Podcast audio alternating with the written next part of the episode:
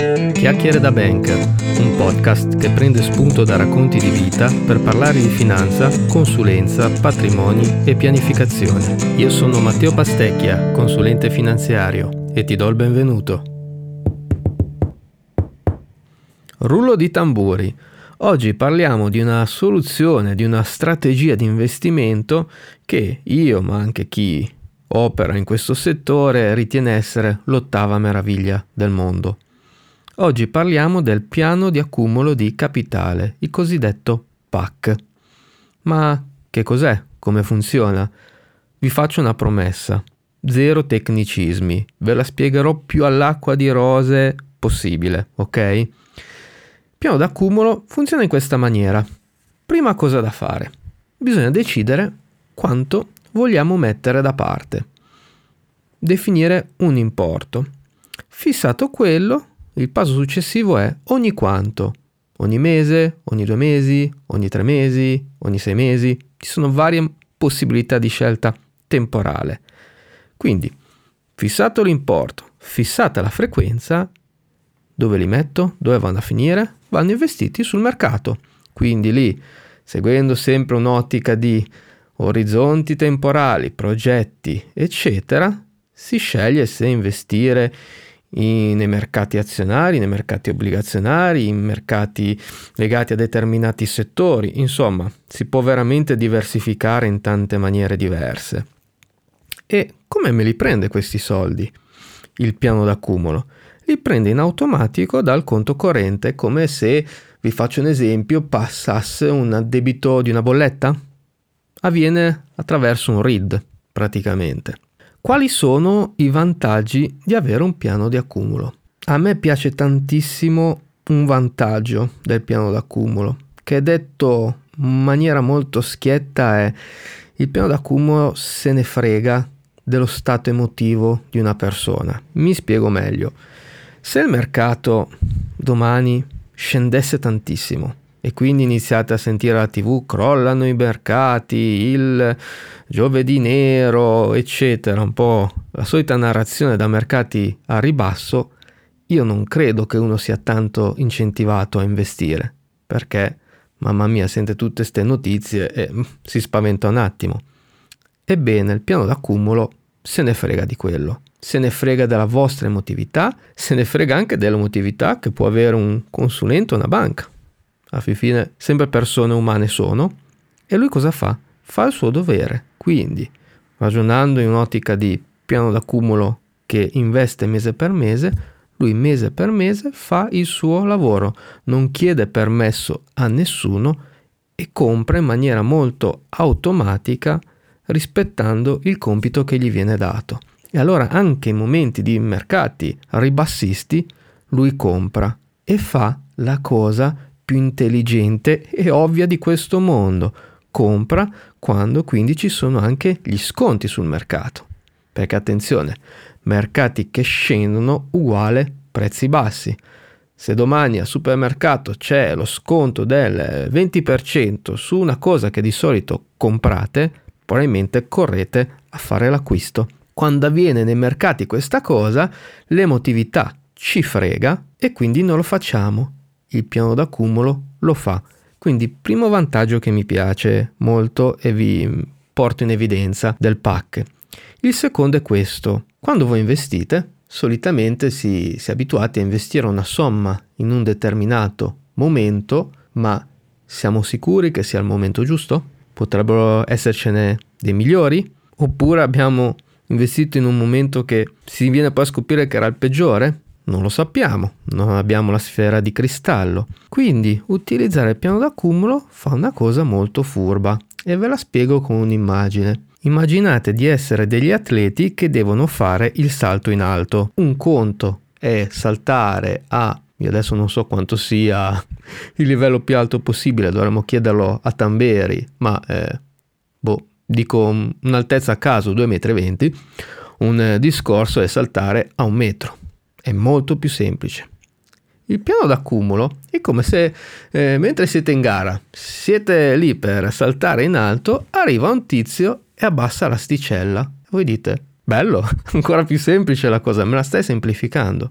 Il piano d'accumulo fa questo lavoro con gli investimenti. Ma perché? Perché semplicemente comprando mese per mese, compro in tanti momenti diversi del mercato, in tanti prezzi diversi del mercato e cosa può, succedere, cosa può accadere? Che il nostro prezzo di riferimento, quello che è un po' la linea di demarcazione tra l'essere in guadagno e l'essere, e l'essere in perdita, nel tempo può capitare che si vada anche ad abbassare e quindi il punto di equilibrio per essere in guadagno con i nostri investimenti è meno alto di quello che pensiamo. Detto tecnicamente si, si dice che si va a mediare il prezzo. Quindi questi sono i vantaggi del piano d'accumulo. Eh, come lo interpreto io invece? Mi piace tanto ragionarla così con i clienti.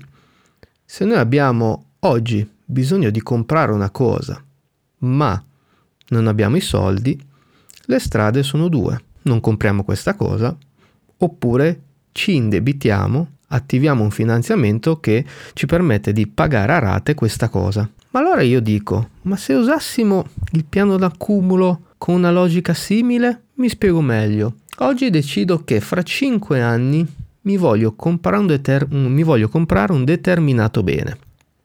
Quel bene so che all'incirca costerà tot euro, perché non iniziare adesso a mettere da parte dei soldi?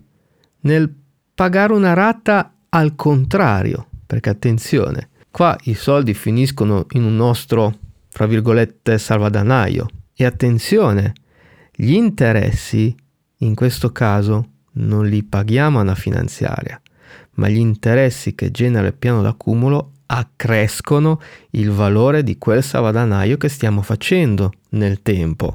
È una logica decisamente inversa, ma che gioca molto a nostro favore. Il piano d'accumulo infatti è una di, di quelle soluzioni che insegnano a fare pianificazione finanziaria. Oggi sono qui, voglio arrivare con una determinata somma al tempo x più 1, bene, quanto devo iniziare a mettere da parte nel tempo? Capite che eh, quando dico che l'ottava meraviglia del mondo eh, lo è veramente, già solo per questi eh, ragionamenti che abbiamo fatto finora. Ciò nonostante mi capita nel mio lavoro di eh, sentirmi dire delle obiezioni un po', come dire, particolari. Iniziamo con la prima. A volte mi dicono ho capito come funziona questa soluzione, però caspita, mi, mi, fa effetto vedere che questi soldi escono dal mio conto. Questa è un'obiezione che veramente per me è, è fantastica, è geniale. Anche perché, ma faccio una domanda, eh, fa effetto vedere una somma che esce dal conto e ve la state mettendo da parte, quindi sono sempre soldi vostri. Però se vedete uscire dal vostro conto una somma con cui pagate un servizio che vi obbliga fondamentalmente a stare seduti sul divano alla sera a guardare la tv, ah quella però la pagate molto volentieri. Scusate, Roger, abbiamo un problema, c'è qualcosa che non va. Capite che è un'obiezione che a mio parere lascia un po' il tempo che trova. Un'altra obiezione è ah ma io non ho bisogno di risparmiare in quella maniera, li lascio sul conto, non li tocco e a posto così. Mm, ni, parliamone. A, per un banalissimo tema di, di inflazione, perché comunque i soldi sul conto, a meno che non abbiano una qualche remunerazione, perdono potere di acquisto, quindi ve la faccio breve eh, 10.000 euro di saldo sul conto oggi rispetto a 10.000 euro di saldo che avete fra un anno, con i 10.000 euro eh, di saldo che avete fra un anno comprate molta meno roba rispetto a oggi. E l'inflazione. L'altra cosa è, eh, in realtà, quando mi dicono li lascio sul conto e risparmio lo stesso, mm, mi viene da dire ce la stiamo un po' raccontando. Perché comunque i soldi, quando ce l'hai liquidi sul conto, la tentazione di toccarli ce li avrai sempre. Il piano d'accumulo mi piace perché è una sorta di dieta. Siamo spesso abituati a dire risparmio è reddito meno consumi uguale risparmio. Non è così. Alcuni di, alcuni di voi probabilmente conoscono la formula corretta e ve la dico ed è reddito meno risparmio uguale consumi. Cioè prima impariamo a mettere da parte poi quello che avanza lo consumiamo. Ce lo spendiamo. Ovvio che se faccio questo ragionamento, lasciare i soldi sul conto come risparmio mm, non è una, una, dieta regolare, nel senso che non credo che nel tempo si riesce a eh, rispettare la formula che vi ho detto prima. La tentazione di spenderli ci sarà sempre. E poi l'ultima che ho sentito da poco tempo e mi sono strappato quegli ultimi capelli che potevo avere in testa è stata Ah sì, il piano d'accumulo sì, lo conosco, ma no, è roba per giovani. Cari ascoltatori e ascoltatrici di questo podcast, il piano d'accumulo è una soluzione che va bene a chiunque. È vero, per i giovani è molto interessante perché ti insegna a approcciarti al risparmio e all'investimento, ti fa fare i primi passi. Verissimo. Ma anche per un adulto, anche per una persona avanti con l'età, il piano d'accumulo è una cosa geniale. Eh, vi do alcuni esempi di come lo utilizzo io. Vi ricordate che nello scorso podcast vi ho parlato di quella referenza che ho ricevuto da un cliente e questa persona nuova che ho conosciuto mi parlava di eh, brutte esperienze passate con i mercati. Io spesso utilizzo il pack per riappacificare la persona con i mercati. Ma perché?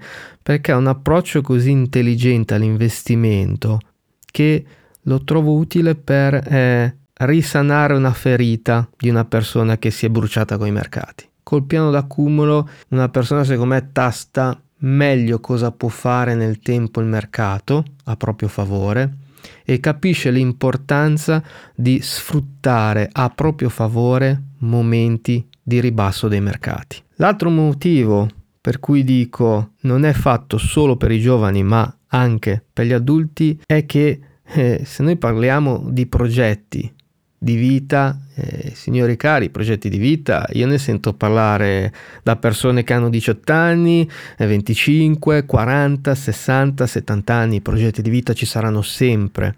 E il piano d'accumulo mi aiuta a costruirli nel tempo, quindi assolutamente vale per qualsiasi persona. L'importante è eh, agganciare a quel piano di accumulo il progetto ideale.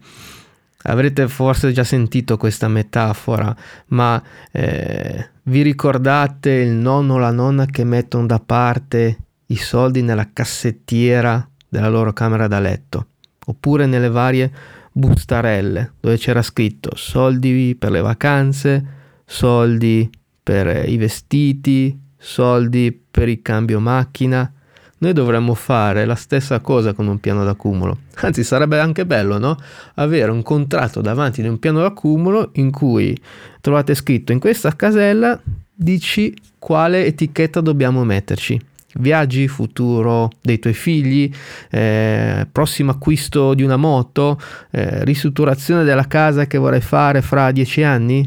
Sarebbe bello mettere un'etichetta su un piano d'accumulo, perché di quello parliamo, della cosa più semplice che facevano i nostri parenti in passato, mettere da parte dei soldi e dargli semplicemente un nome. Bene, siamo arrivati al termine di questa puntata. Se ti è piaciuta, inizia a seguirmi su Spotify o Apple Podcast e attiva le notifiche per essere aggiornato sulle nuove puntate. Oppure seguimi su Facebook sulla pagina Pastecchia Matteo, consulente finanziario. Alla prossima!